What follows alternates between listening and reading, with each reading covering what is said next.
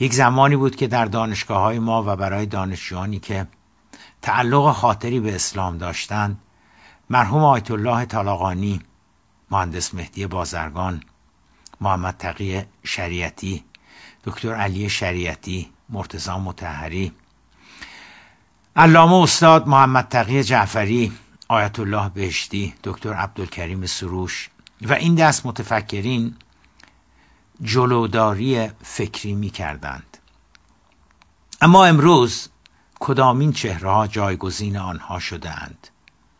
نگاهی به شماری از مداهان خطبا و روحانیون رسمی انسان را به این فکر یا درستتر گفته باشم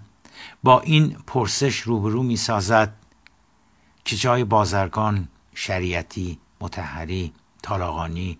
استاد جعفری سانی توانستند پر کنند.